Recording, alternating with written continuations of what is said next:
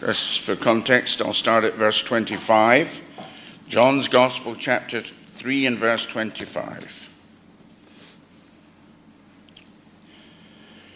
Then there arose a dispute between some of John's disciples and the Jews about purification.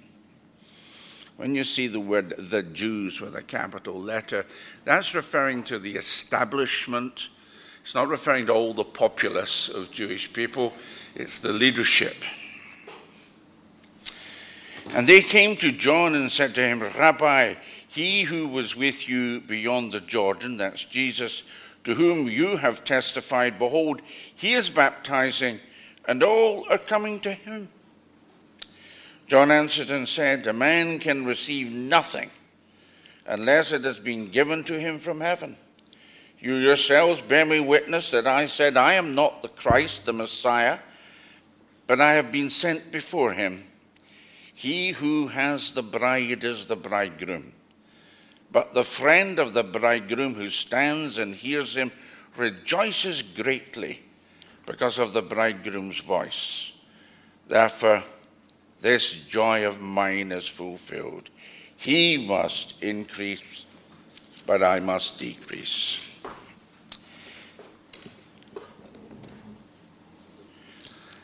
He who comes from above is above all.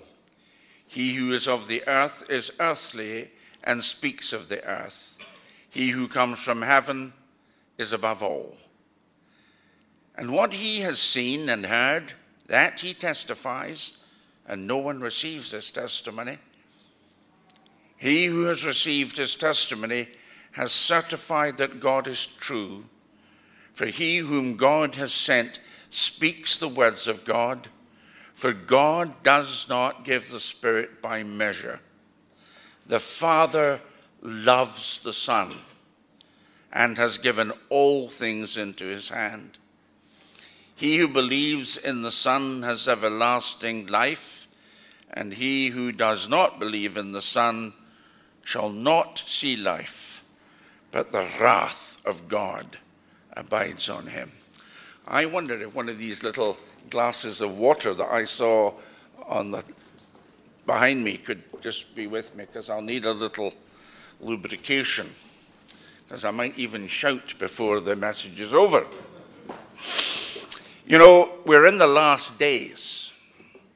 At such a time as you think not, your Lord will come. That's what he said. When you don't expect it, when you're least ready, a dramatic, a, a, a whole world changing shift of events will take place because the Lord Jesus Christ will return as he has most certainly promised. There's no argument about it. There may be debate about how and when, about the procedure of the rapture of the church, but concerning the certainty of the return of Jesus Christ, there is no doubt if you are a believer in him. He has also left us with a selection of signs to warn us of the era, of the season, that we might be ready.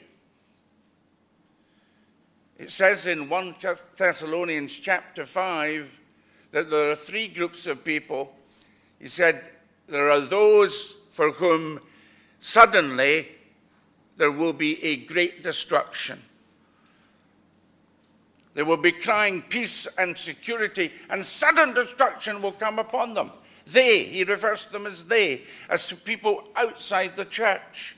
And he says, they are in darkness.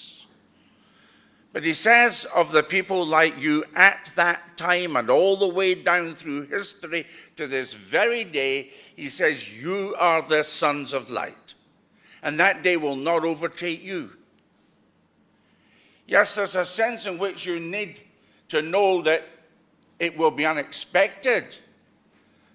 But on the other hand, for those pursuing the Lord Himself, for those in the Word of God, it will not be a total surprise. Certainly for me, it will not be. I've been waiting for his coming from the 1970s and studying it, and I am no less excited. In fact, I am all the more aware of the nearness of his coming when I see what is happening in the world. A passage of scripture which is very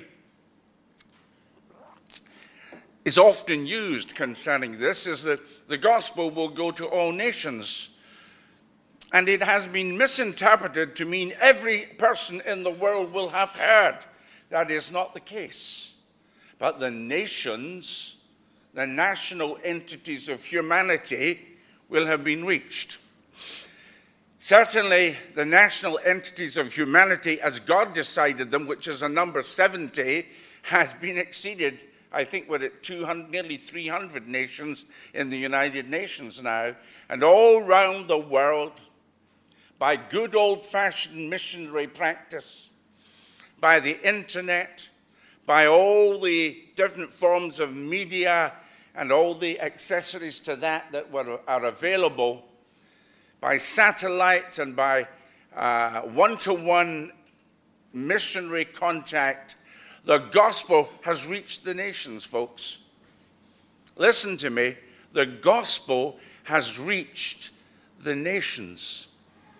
In fact, some of the greatest opponents of Christianity, I think of China, have got some of the biggest populations of Christians in the world. So we need to be ready.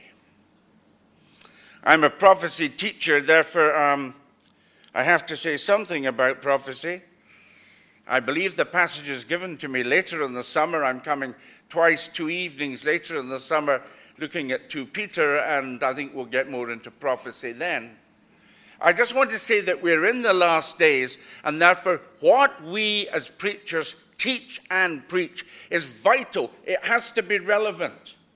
We can't be just fluffing about, thinking that any old psalm will do. We come to the people of God and we pass through and we give a message here and a message there, and it doesn't matter. It does matter. We need to teach the vitals. Once again, we need to make sure that some fundamental truths are absolutely in the hearts of the people of God, grasped by them, and able to be understood and explained to others.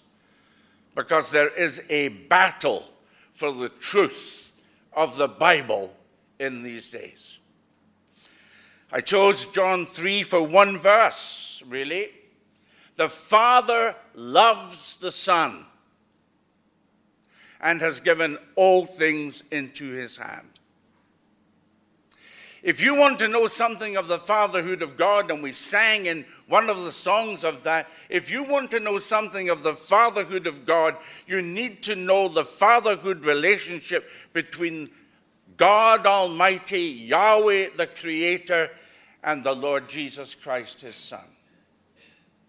I say that, and it's particularly relevant in the city of Bradford because there are other religious books that say it is impossible that God should have a son, that warn Christians not to believe in the deity of Christ and his sonship with the Father, in total contradiction to one to the first letter of John chapter 2 where he says that those who will not receive the Father and the Son, the truth of Christ's sonship, and will not believe in his deity are antichrist. The Apostle John is right. The other writers in other books saying that it is impossible for God to have a son are wrong. God has a son.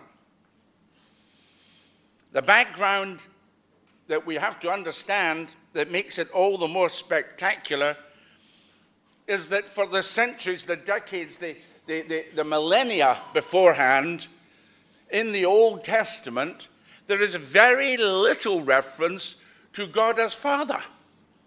There is a little, but it's small. The main understanding of God's people, basically the Jewish people, the basic understanding of God's people was that he was great, mighty, distant and powerful.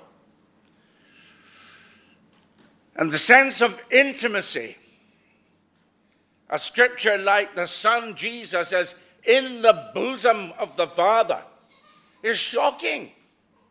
That you could have such intimacy with God, with God was not for the general people, but for Moses, for David, for Daniel. They had these special relationships. And we, the ordinary people, were somehow on the outside and only reached God through intermediaries. That we should rest upon the Lord Jesus in intimacy, that we should be in him, and therefore we too in the bosom of the Father. The intimacy with Yahweh God the Almighty that created the universe, the God of Genesis 1, 2, 3, and so on. That Almighty Creator God is our Father. We talk about it, but does it influence? Does it rule our lives? That we have a Father? We have to look at the relationship between Jesus and God Almighty. Because the problem is that all of us have an experience of fatherhood that is less than the biblical standard. I did have a good father, and he loved me and cared for me. But he made mistakes, as I did as a son. My wife lost her father when she was four years old. And until God really touched her heart, it had a very considerable impact on her life.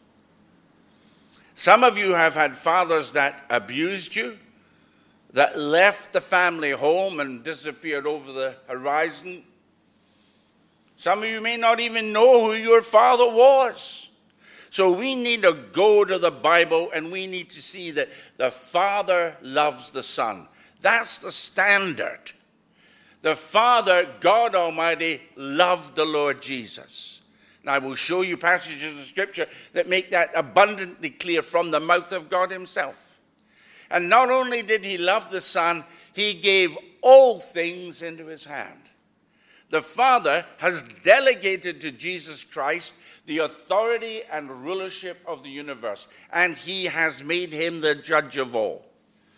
We pick that up not only in the Gospels that the Father has committed all judgment to the Son, but in the book of Acts, chapter 17, that He has committed judgment to the Son and He has ratified that by raising the Lord Jesus from the dead.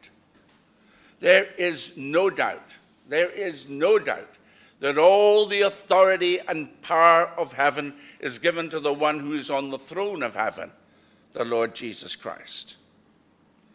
And of course, with Jesus on the throne of heaven, with the Lord Jesus having all the power of judgment committed to him, he is the one that the world resists, wants to wipe off the map, wants to make him just another man, maybe a prophet, but you know, there are other prophets more important than him. Jesus Christ is the subject of malicious attack day after day. Some of it, if you'll excuse the phrase, being damned by faint praise. Oh, yes, Jesus, he was a good man. Jesus was the Son of God, and Jesus was God, the Son.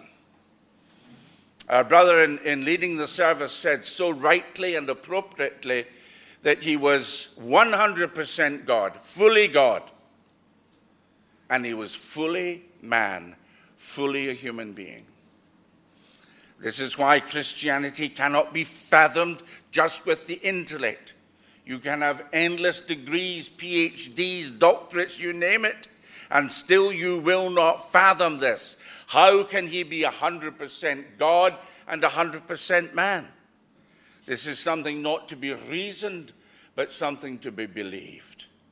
And when you enter it, as we did again in the song that we sang concerning faith, when you do it not by sight but by faith, you go, How wonderful a God we have. This is a God, Jesus Christ, who fulfills everything that the Almighty wanted him to do as a son. We can never understand our role and our position as sons of God. Now, you may notice that I have not used the phrase sons and daughters of God. That's because that's not the biblical way. The biblical way is to say that despite gender or irrespective of gender, we are sons. There is an equality in the body of Christ which says there's neither male nor female when you're in the presence of God. We are all sons, which is, of course, a masculine description. Just the same as we sang a beautiful song about being the bride of Christ. And every man in here has to appreciate he's not just got a feminine side, but he is part of the bride of Christ. Something that you sisters may have to teach us what it's like to be. Irrespective of our gender, we are part of the bride and we are sons. So lay gender aside, because the Father does, and He looks at each one of us and describes in the Scripture what our position is as sons of God. You need to know you're a son of God because by knowing that simple truth, you will access, you will access a deep, deep sense of acceptance, of love, of even power. I am a son of God. Yes. Another deep sense of being loved. A sense of being loved that heals us from the lack of love or from the alternatives to love that have come into our lives up until, in my case, 67 years. The love of the Father heals and seals.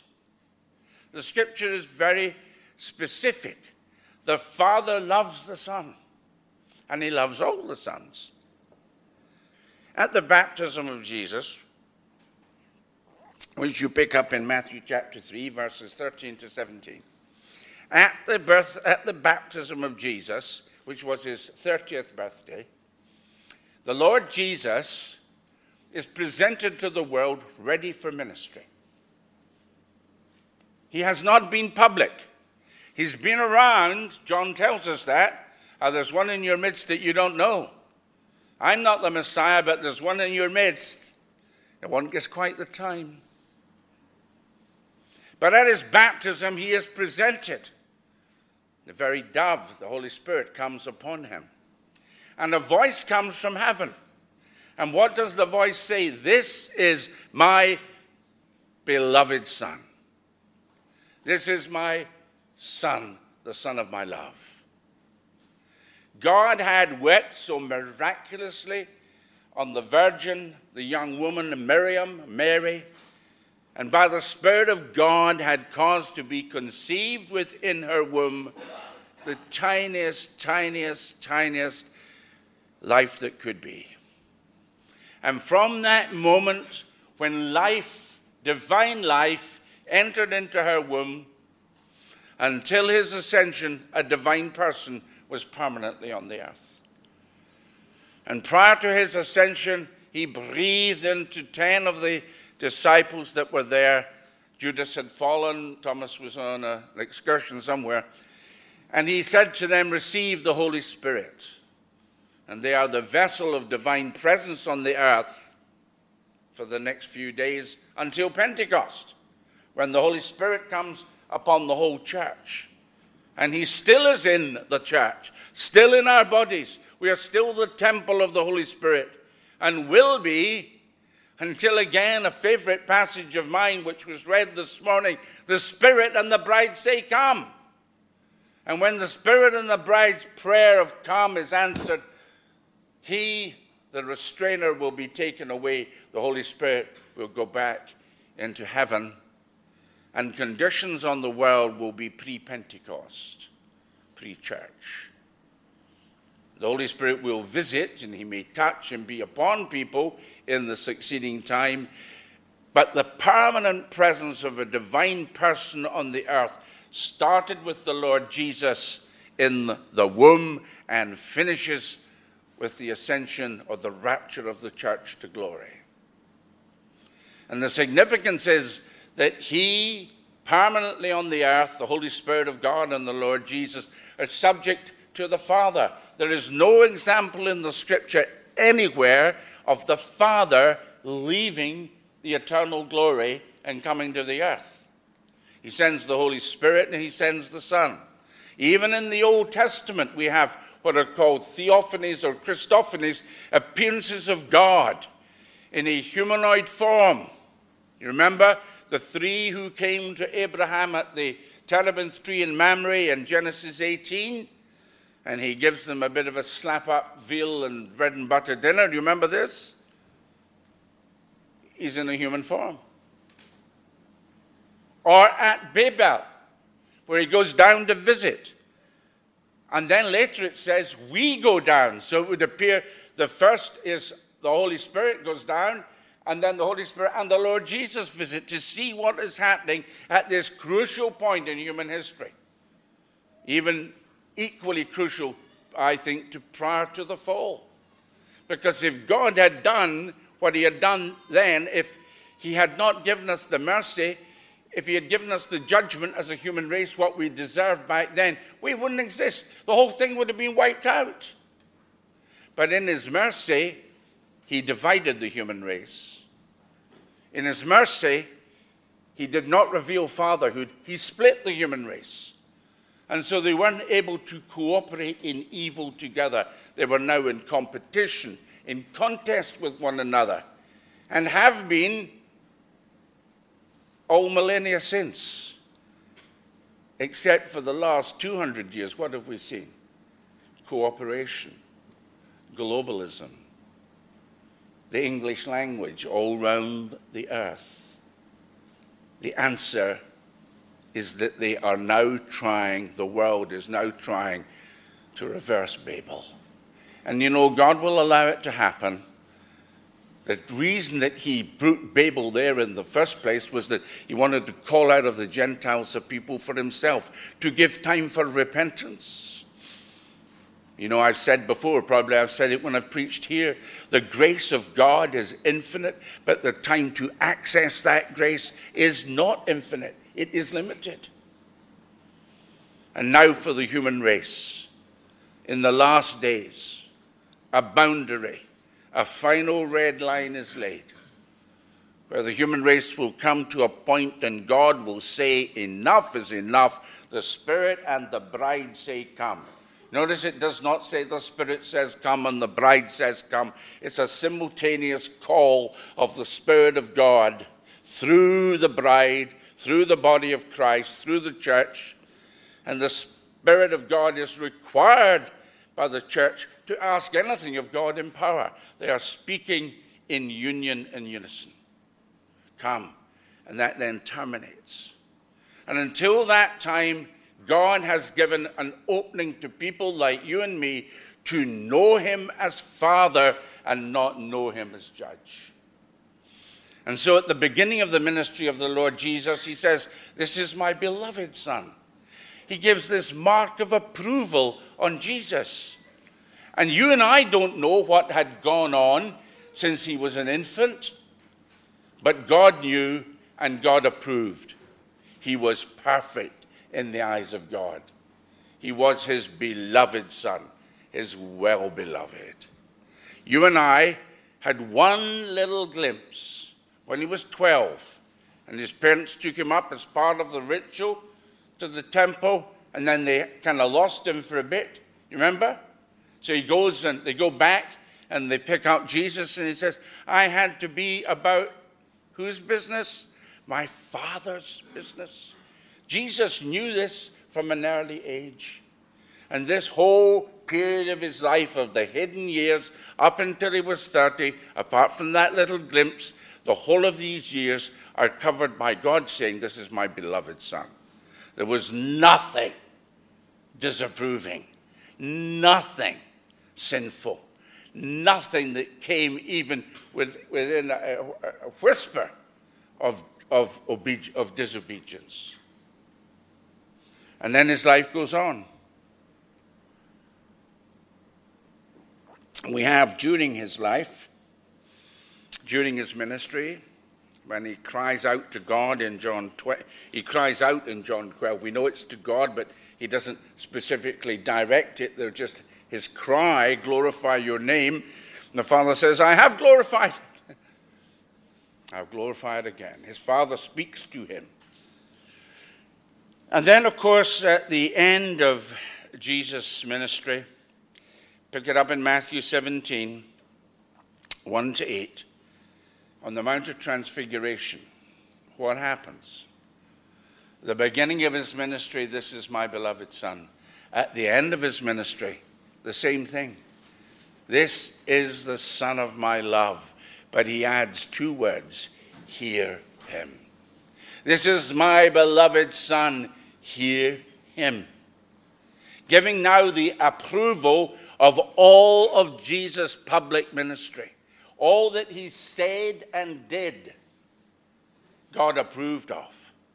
The Father loves the Son and has committed all things into his hand. At the beginning of his ministry, through his ministry, and at the end of his public life, the Lord God Almighty, Yahweh, the creator of heaven and earth, says to one human being, and he's only ever said it to one human being, Jesus Christ, you are fully approved of. You are the Son of my love. Hear what this man has to say. That's what he's saying. Divine approval. You and I know that he had committed judgment to the Son, and I need just to briefly talk about that. Psalm 96 says, He is coming. Hallelujah. And then it repeats, it says, He is coming to judge the earth. He didn't judge it at Babel, He spared it. He didn't judge it post Calvary. He said on a new era of Pentecost. Not only did He hold back the judgment that was due, that's mercy. He dispensed grace and gave something that we hadn't earned grace. And in this era, these last two millennia, grace has reached us from the darkest place that we were. When we sang of it this morning, my heart was touched. I knew, I remembered the darkness where I was before I met Jesus. And I rejoiced because he took me out of that darkness, out of that dunghill, that sewer that I was in, and He washed me and cleansed me, and He set me on a path to follow Him, which I still walk. But not alone, I walk with the precious woman that He has put in my life. The fatherhood of God is very practical. You see Him working with Jesus. He has given the Son all that He needs, and He has made Him the judge of all. And so when he comes to look at my account and your account, do you know what? In the column for judgment, it's blank. Because as we already said this morning, Jesus took our judgment. He took the wrath of God. We can pick that up in Thessalonians that we are not to sit under the wrath of God. We have escaped the wrath of God because God's wrath and judgment has rested on Jesus and will rest on Jesus for all who believe. You and I are familiar with the book of Revelation, chapter 3, the church of Laodicea. Behold, I stand at the door and knock. Remember that verse? And we have, it's actually a verse addressed to the church. It's a church, a type of church and an era of church life, which I believe is now, when Jesus Christ is on the outside of the church, as is the case throughout the world. So many churches have got the name, they've got the words, but they haven't got the person. And he stands outside and he knocks to come in. But I have, and I'm sure others of you have spoken of it as Jesus knocking on the heart to come in. And I, you know, I don't think there's anything wrong in us doing that. Behold, I stand at the door and knock. If any of you will open, I will come in and sup with him. I'll have fellowship with you.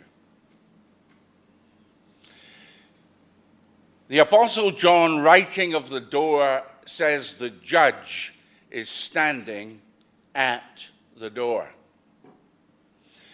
It's wonderful to know the love and fatherhood of God, to see how the Father loves the Son and expresses that love for the Son, how the Father is loved by the Son and the Son shows obedience to the very last dot, jot, and tittle of everything of the law of God. And he lives by it and he pleases God. Remember, that was a difficult life to live in the first century Israel under the law, but he lives it in perfection. And God sends him as judge because he is the only perfect one as a human being. Don't think that he called upon his divine resources not to sin. He did not sin in his humanity. It's unbelievable. Only believe, only can be received by faith. Because if you and I think about it, how long could you or I go without sinning? He went 33 and a half years. Any advance on that? No. So God makes him the judge.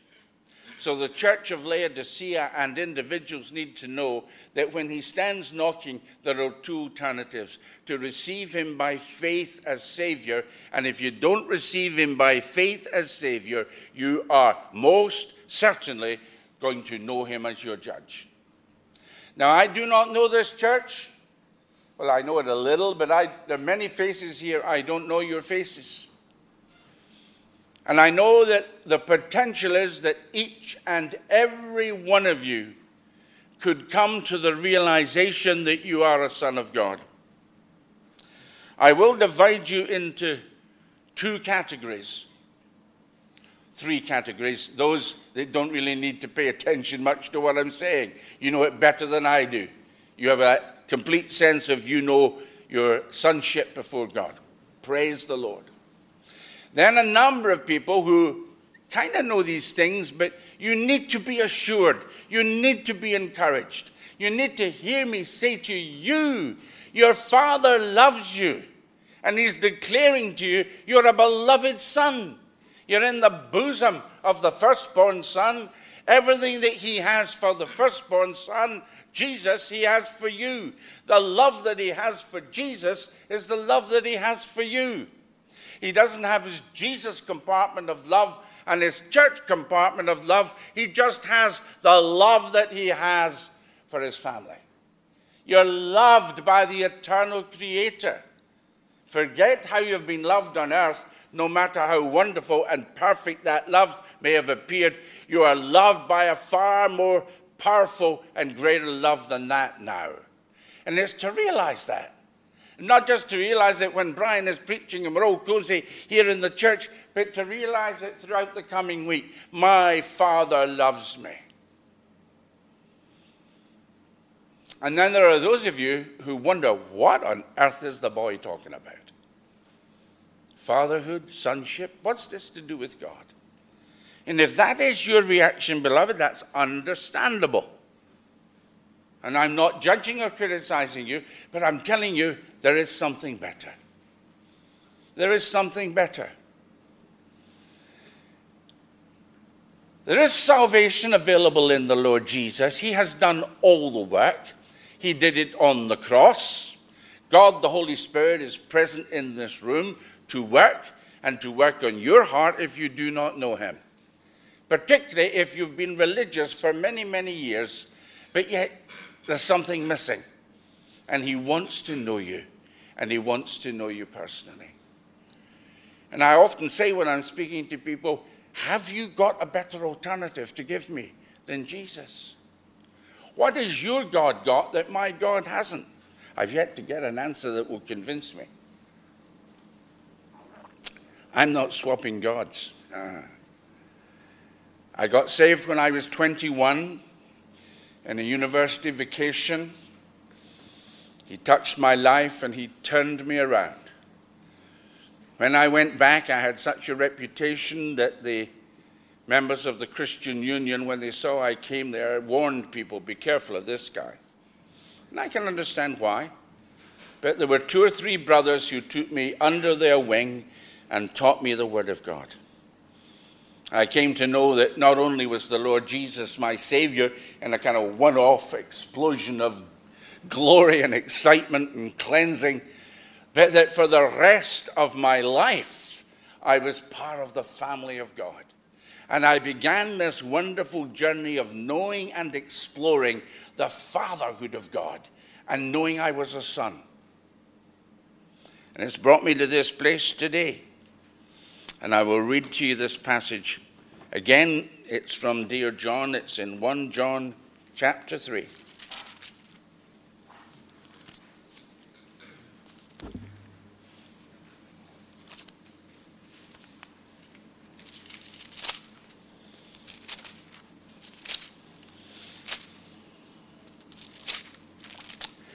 Verse 1.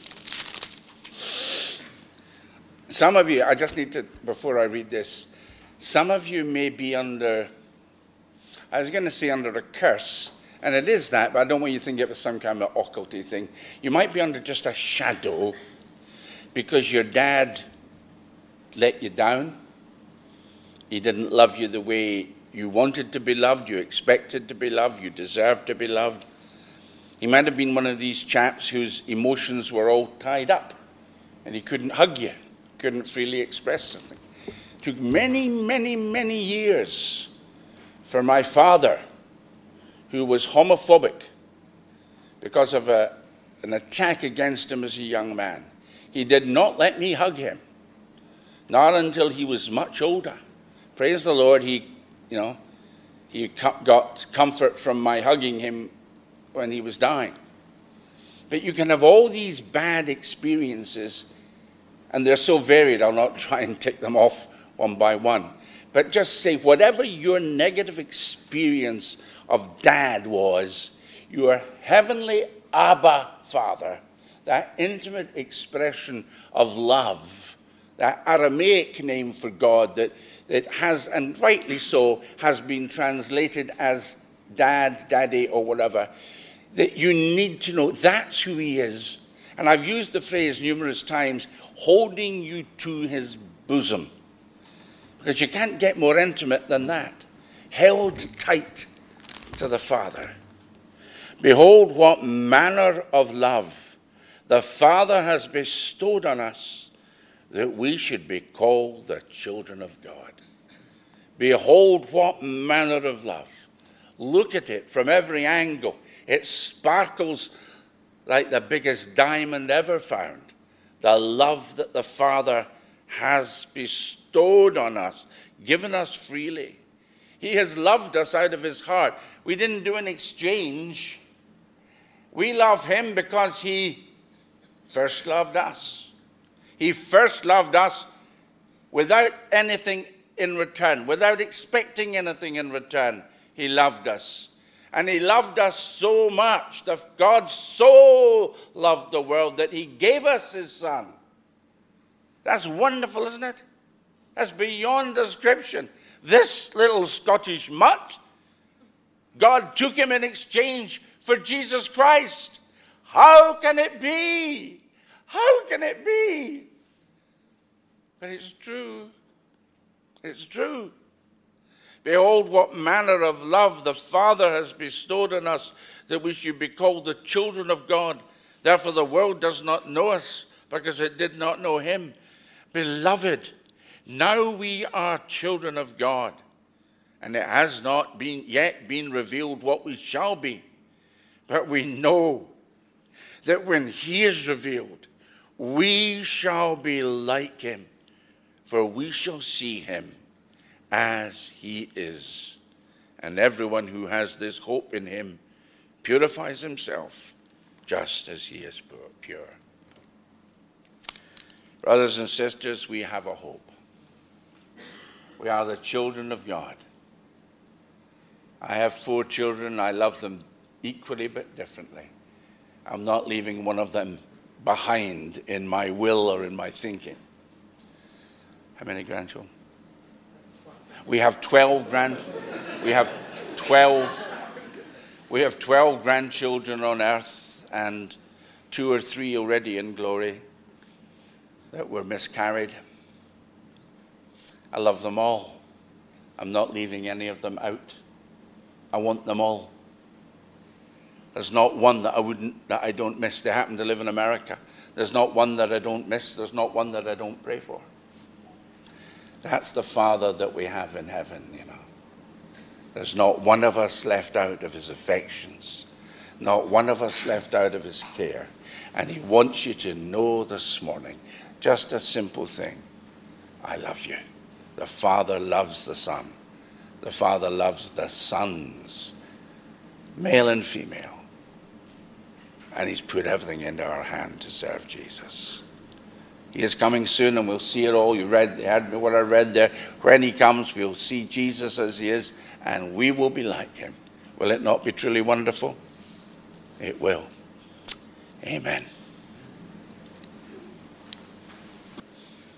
Almighty God, Yahweh, our Creator and King, we thank you that the Lord Jesus said, I ascend to my God and your God, to my Father and your Father. Father, He even taught us to pray.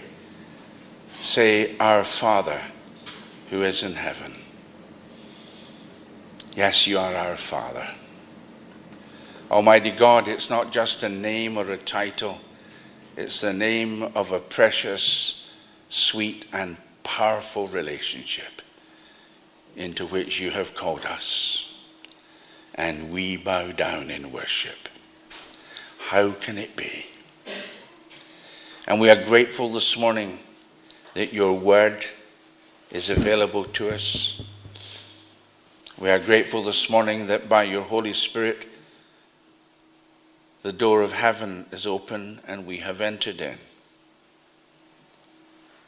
And at your feet we bow.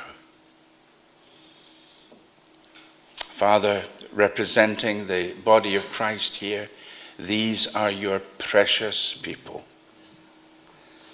And I pray, Almighty Father, that the richness of your blessing of being a father, caring for your people, nurturing your people, feeding them and protecting them in every way, Father. I pray that that blessing may be their experience in this coming week. Draw near to your people one by one, lifting them in your arms, holding them to yourself, setting them on their walk this week under your protection and care, confident of your provision and the fulfillment of all the promises that you have given. May each saint seated here listening receive such a blessing. And for any who do not yet know your Son Jesus personally as Savior, open the heart. Touch them, I pray, that they might know him and all his glorious benefits of love. Father, we ask these things confidently in the precious name of the Messiah, the Lord Jesus. Amen.